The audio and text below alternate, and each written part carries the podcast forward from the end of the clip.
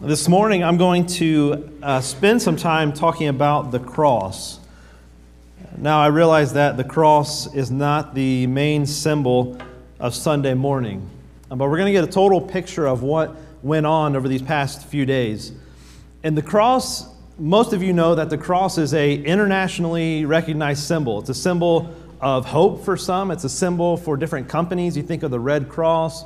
Um, you think of different uh, other public service people like uh, firefighters. The cross is used in many, many ways.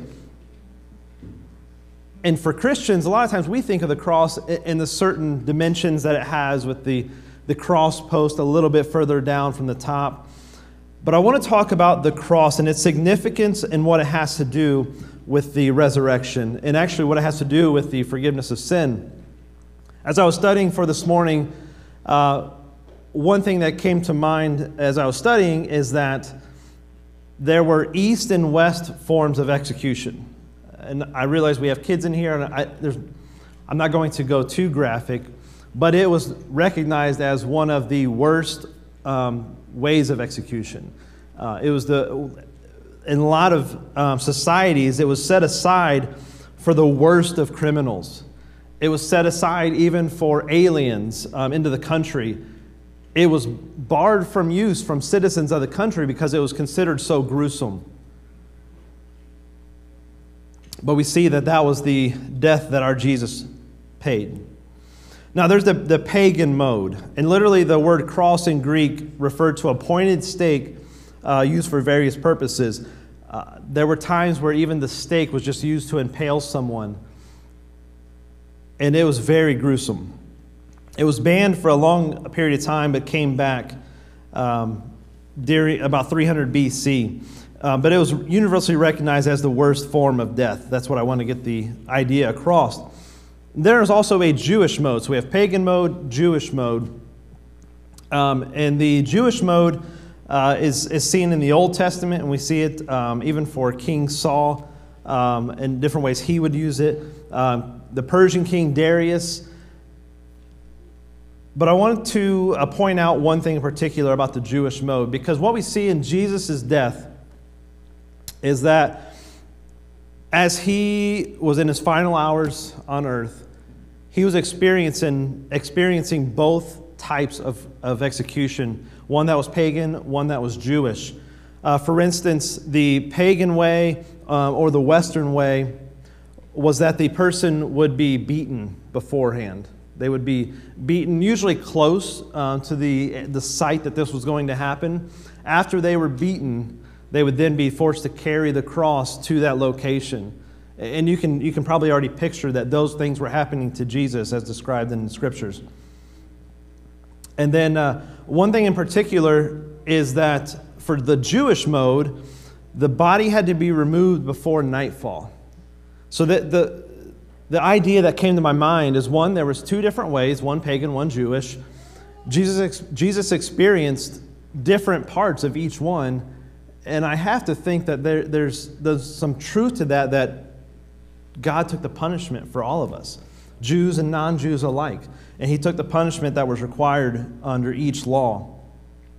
So I want to take a few minutes and just look at the difference in vantage points in the Gospels you may hear an argument that says that because the Gospels record different emphasis, or maybe one Gospel leaves something out, that maybe Luke said something that John didn't, or uh, Mark said something that Matthew didn't. What I want you to know is that even though there are differences in this event, and there's actually a couple other events um, in Jesus' life, is that they do not contradict each other. What, what the difference is, and you could understand this, if you think uh, if a big event happens today, if you read different newspapers, you'll probably see that there are certain points that that author emphasizes that maybe another one doesn't.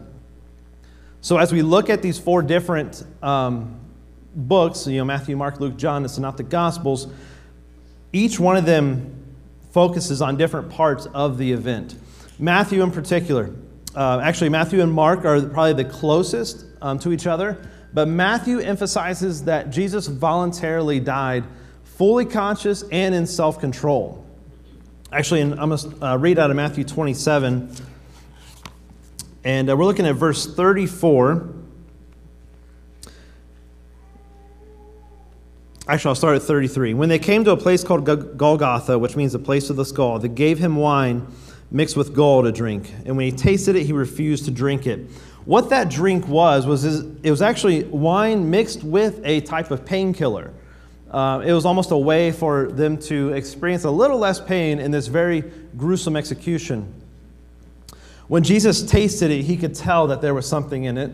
Um, and his mode of, of dying was one that did not, uh, he did not take anything to lessen the pain at all. So we see that he voluntarily died. And then also it says he yielded up his spirit um, to death in, in verse 50. So Matthew is emphasizing that Jesus died fully conscious and in self control. Mark emphasizes the horror of the scene. And this is where, if you watch a movie like um, The Passion of the Christ, that horror comes out vividly. You see it with obviously the, the, uh, the blood and, and all the violent acts that were happening at that time. And, and Mark focuses on that part of it. And he actually focuses in Mark 15 uh, the contrast between what the crowd was saying and what Jesus was saying.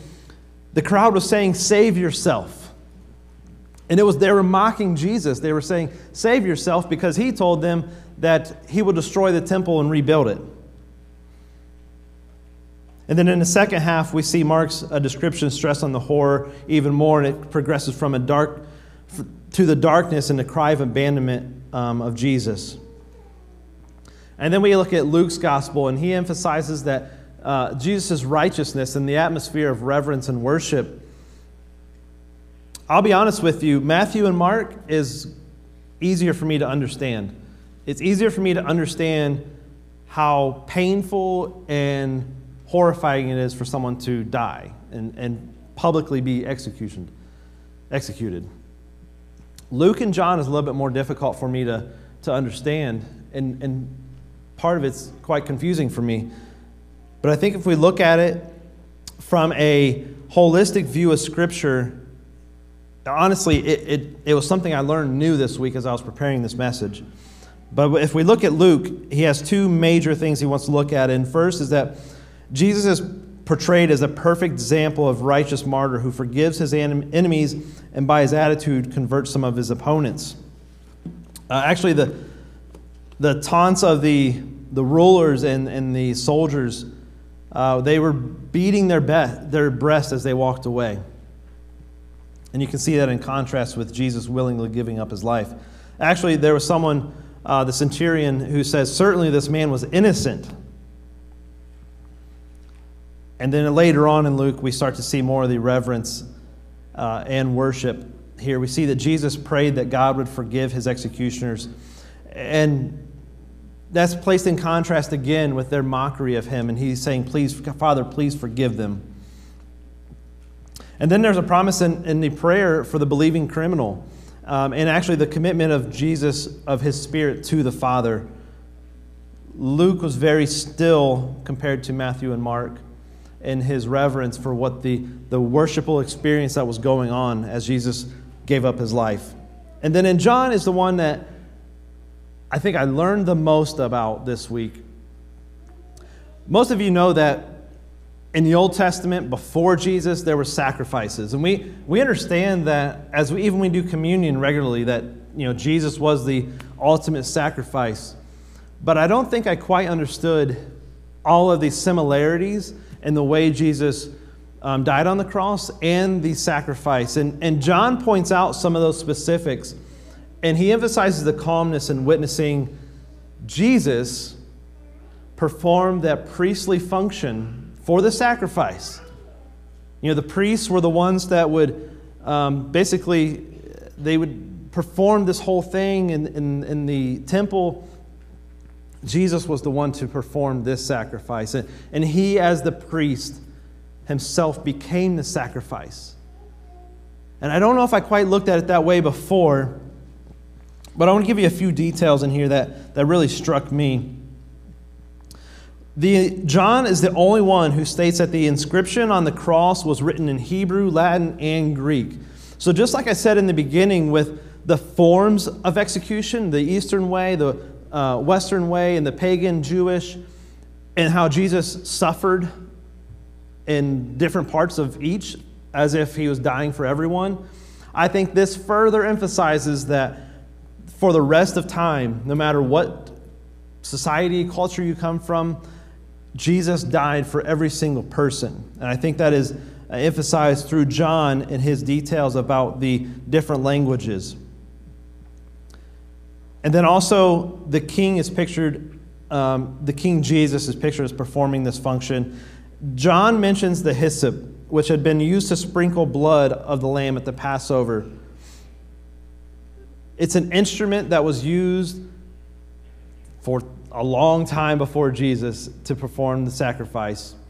And John points out that it was still present even when Jesus was, was performing um, this sacrifice. And then also, uh, Jesus' cry, It is finished, and then the piercing of his side, which shows the reality of his death. And it may also be symbolic of the rivers of living water as the outpouring of salvation to the new age. When we take of the cup later on, that's partly what, what it's uh, referring to is that Jesus spilt his blood. And from then till eternity, to whenever he returns, it is salvation for everyone. And then our, our final uh, slide, as we focus on the cross, are a few terms um, that are expressed in the New Testament and has to do with salvation, and they are redemption and propitiation. Those two words are used with the term for us. So, who's redeemed? We are. And what we also see is that justification it was that Jesus dying on the cross paid the price for humanity, all of us to be freed from sin, and we are now justified because of his crucifixion. And the result of that is reconciliation, and we are now reconciled to God. And that division between us and God that sin created at the garden can now be bridged. Jesus is that one that reconciles the relationship between us and God, and that is the result, and that is the hope that we have every Easter and every day through the week. Doesn't matter what day, we can always celebrate the death on the cross and that the fact that it provides salvation for us. And then a final uh, thought here is that as I was preparing this message, and, and actually, uh, probably a lot of you parents, maybe took some time this week to read the stories to your kids, or maybe you let them watch something. One thing that Reagan right now is, her mind is just wondering what is, what is death? Uh, and I remember this morning I said, Up from the grave he arose. And she said, From death. And I thought, Yes. But what I, what I emphasized to her is that as we're reading through her story Bible, and there's a picture of Jesus on the cross, and I was trying to tell her and explain to her, you know, that he stayed on the cross. They didn't keep him there, the nails didn't keep him there. He had the power to call down every angel, and he could just get off the cross if he wanted to. And uh, she's, why didn't he? You know, that's a, a reasonable question. And I had to explain to her it was his love for us that held him there, his love for us that kept him there and, and finished the act that had to be done in order for us to be freed from sin. And that is a reason for us to celebrate this morning the cross that Jesus paid a debt that we could not pay. And it is something we can celebrate every single day, including Easter. Everybody, and so we're looking at this idea of the cross and the tomb, and Pastor James talked about how in the cross Jesus did what we couldn't do for ourselves, right? You can't justify yourself. There's nothing you can do that will perfectly pay the price for your sins.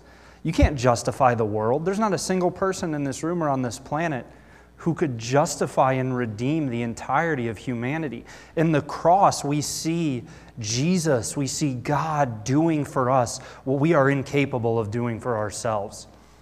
But the story doesn't stop there. Because if it stops there, we have a big problem. And if it stops there, there's a major issue. And this is an issue the apostles were facing because they understood the concept of sacrifice, they understood death, but they were missing the next part. And we know in conversations with Jesus leading up to us that they were missing the next part. And even that morning, that, that Sunday morning, the women are going to the tomb to anoint Christ's body and prepare it for burial better because in their minds, he is still in the tomb. In their minds, he is still dead. They are facing life with this idea of death has won. Jesus is dead. What are we going to do about it? We need to prepare now for this next step. And there's a fascinating question the women ask themselves as they're heading to the garden grave on that Sunday morning. The women in Mark's account, he records that they're thinking through the logistics of death. And they're knowing that Jesus is, in, is encased in this tomb with a massive rock rolled in front of it that took a group of people to move, and it's been sealed in their soldiers. And they ask themselves, who will roll away the stone for us? Because they're limited by death and they're limited by what goes along with death. And this is the same thing that Paul, writing in his letters to the Roman, the Roman church, Paul says, Wretched man that I am, who will deliver me from this body of death? And they're asking this question of what are we to do in the face of death? What do we in our own power have the ability to do when confronted with death? And the answer is nothing. We have no answer. The women had no answer for the stone that was in front of the tomb. Paul had no answer for, oh, this is how I will deliver myself from death. And once again, in this, I'm, I'm really going to try and get through this. And please, if you're here and you're, I want to pause quickly. If you're here, if you're joining us online and you're like, yeah, yeah, I've heard it before, would you pinch yourself and sit up and listen to this? I, I mean, I, I can't stress how deeply this matters to you and how much you need to hear this. If you're joining us online and you're not physically here, I can't see you pinch yourself, but I'm going to trust that you're going to pinch yourself because you, you need to listen to this. Because we're faced with this problem of death. I, Sam, am faced with who will deliver me from this body of death? I can't roll that stone away from the tomb. Death seems to have won. But then we see what God does then we see what God does that we cannot do. And they get to the garden, the women get to the garden, and I want to turn to Luke's account. Luke's account, they found the stone. This is verse 2. They found the stone rolled away from the tomb. So God has already dealt with the initial obstacle in their mind that they couldn't bring that. How, how are we going to figure this out? We can't. They get there, and God has already removed the stone. And so then they go into the tomb expecting to find Jesus. Still, their mind is still wrapped around this idea of death, this finality of death. So they go into the tomb.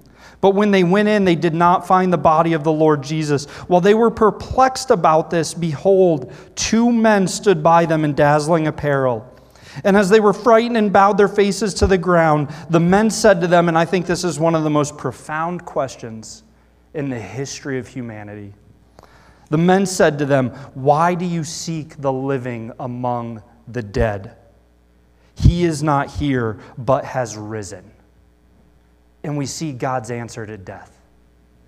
We see that God could only, He is the only one who could perfectly conquer death. And in the resurrection of Christ, if the story stops with the crucifixion, then our hope is for nothing. Paul says this in one of his letters. He says, If Christ has not been resurrected, then what we preach is in vain and your faith is in vain. And these women are showing up to the garden expecting Jesus to be in the tomb, but we see that God has conquered death. That obstacle that we can do nothing about in our own lives. When I die, I don't have an option to bring myself back. God has this.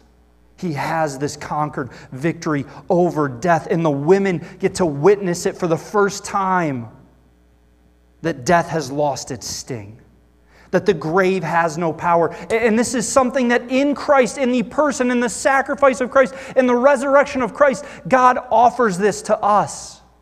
And this is mind blowing. This is why I said you need to listen to this. You need to pay attention to this because this is the only thing in your life that can conquer death. Is what Jesus did on the cross and by raising from the grave. Romans 6 4. We were buried, therefore, with him by baptism into death, in order that just as Christ was raised from the dead by the glory of the Father, we too might walk in newness of life. I am incapable of giving myself newness of life. You are incapable of giving yourself newness of life. Your spouse, your parent, whoever in your family you hold up as the most influential person in your life, they are incapable of giving you newness of life. But God, through Jesus, gives us newness of life. The resurrection is a reality. Ephesians 2 4 through 5. But God, being rich in mercy, because of the great love with which He loved us, even when we were dead in our trespasses, made us alive together with Christ. By grace you have been saved. By grace and grace alone you have been saved, and through faith in Christ alone. You can't earn this. You can't work your way. You don't get to get to the end of your life and say, Here are all the good things I've done. Have I earned my own grace? Have I redeemed myself from death? That's not how this works. God resurrected us to newness of life in Christ. And it's that newness of life that is such a beautiful promise because it's not the life of sin and death. It's no longer slave to the law like we used to be. See, when we're raised to newness of life with Christ, when we profess faith in Christ that Jesus is Lord and Savior, He died for our sins, He is the only way to heaven. When we believe this, when we receive this forgiveness and we're raised to newness of life, this is not resurrected from the grave to how things used to be. This past weekend, I painted a staircase in our house. If you were to go in today and sand away at that paint, I might not talk to you because that was a lot of work and I don't like painting. But if you were to chip away at that work I did, you would get to the old paint underneath it. And if you were to chip away at that, you'd get to the paint of the previous homeowners underneath it. It's not a new staircase. It's the same old staircase, and I just, I just put a coat of paint on it. That's not what this is talking about. When we are raised to newness of life with Christ, it's not, okay, well, now I'm alive in Christ so that I can go about the life the way I used to. No, it's a new life. And again, this is something that Scripture talks about, and it is such a joy and a beauty to behold this truth. Romans 8 1 through 2. There is now, therefore, no condemnation for those who are in Christ Jesus. For the law of the Spirit of life has set you free in Christ Jesus from the law of sin and death. You were slaves to death. You were under the law of sin and death. That's gone. Jesus has set you free. Those who believe in Jesus have been set free from this. And to the question that the angels asked the woman at the tomb why do you seek the living among the dead? What in this world is going to set you free from those chains?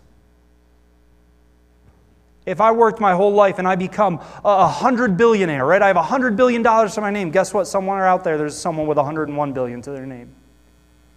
And I work until I'm the most powerful CEO of my company, and guess what? Out there, there's a company with better stock than me. And so I promise that if I could just find the one perfect person in my life, then things will be okay. And then life will be different. And then I'll be free from this burden of death if I can find that one right person. Except, guess what? They're not perfect, and they're never going to be perfect. Whatever we're looking for, when we're looking for life in the things of this world, we are searching for the living among the dead. We're going to a dry well expecting to fill our cup. But when we come to Jesus, when we come to the cross and the empty tomb, when we come before the Lord, we find newness of life that has conquered the grave. 2 Corinthians 5:17 Therefore if anyone is in Christ he is a new creation. The old has passed away behold the new has come. For those of us who have a relationship with Jesus, those of us who have placed our faith in Jesus, you're not who you used to be. You're not a slave to the grave. You've been set free to walk in newness of life. You are a new creation in Christ. I know I push this church hard, but it's because we're a new creation in Christ. It's because we are not victims. It's because we are not losers. We are not conquered. We are not defeated. We are not burdened. We are new in life with Christ. And if you're here and you don't know what I'm talking about, if you're joining us online and you don't know what I'm talking about, we want to have this conversation with you. Because as James talked about in the execution of Jesus, and I love that detail, I'd, I'd, never considered that. I love that detail. That in the two methods of execution that we saw married in the death of Christ, we saw that he died for all. And in the language of the placard, we saw that he died for all. And so, if you're here and you don't have a relationship with Jesus and you're wondering, what is this newness of life? I feel like I've been searching for the living among the dead. My job isn't satisfying me the way I thought. I thought if I could just get that one more promotion, then life would be good. And it's not. If I could just find that right person, life would be good, and it's not. If I could just get this one more, you know, I've got three speedboats. If I could get one more speedboat, then life would be good, and it's not. Salvation is available to you. I mean, please, really, if you're here this morning, if you listen to nothing else, if you're joining us online, listen to this that salvation is offered to you personally, individually. It's very straightforward. Acts 3:19 says repent therefore and turn back that your sins may be blotted out. Part of this is repentance, is acknowledging who I am apart from Christ, apart from the newness of life offered in Christ. I am dead in my sin. I am not perfect. If you're doubting, you hear that voice, repent and turn back from your sins. I haven't sinned that badly. Would you say you're perfect? I mean, really answer honestly. Are you a perfect person? If the answer is no, congratulations, you're exactly like me and like everyone else who has a relationship with Jesus, and you are in need of repentance. So Acts 3:19 says, "Repent therefore and turn back that your sins may be blotted out." Romans 10:9 says, "Because if you confess with your mouth that Jesus is Lord and believe in your heart that God raised him from the dead, you will be saved." In Acts 10:43 says, "All the prophets bear witness that everyone who believes in Jesus receives forgiveness of sin through his names." This is a promise. This is a guarantee. This is what we see in the cross and in the empty tomb. We see God doing for us what we are incapable of doing for ourselves. And if you're here and you have a relationship with Jesus, remember that. Remember that you had nothing to do with earning your salvation, you had nothing to do with conquering the grave. So then, why would we ever think that we can live this life apart from God? If it took God to save us, then it's got to take God to live for Him. So remember that and be encouraged to walk in newness of life with Jesus. And if you're not here and you just listen to that, uh, we really we want to invite you to have a conversation with us. In this last song, in a few minutes, we're going to do a final song. And during that song, our elders are going to be stationed at the back of the sanctuary. If you're up in the balcony, there's a stair in the corner. You can come down, or if you're here, the elders will be spread across the back. And if you're here this morning and you want to talk to someone about this newness of life, you want to, okay, this receiving salvation, I want to know more. I want to walk through this, or I have questions. Please, during that last song, would you just go to the back? They're nice guys. I, they really are. I like them. They're very easy to talk to, and they'd love to talk to you about this. If you're online and you have questions, you want to talk more about this, please send us a message. I promise I will follow up with you today.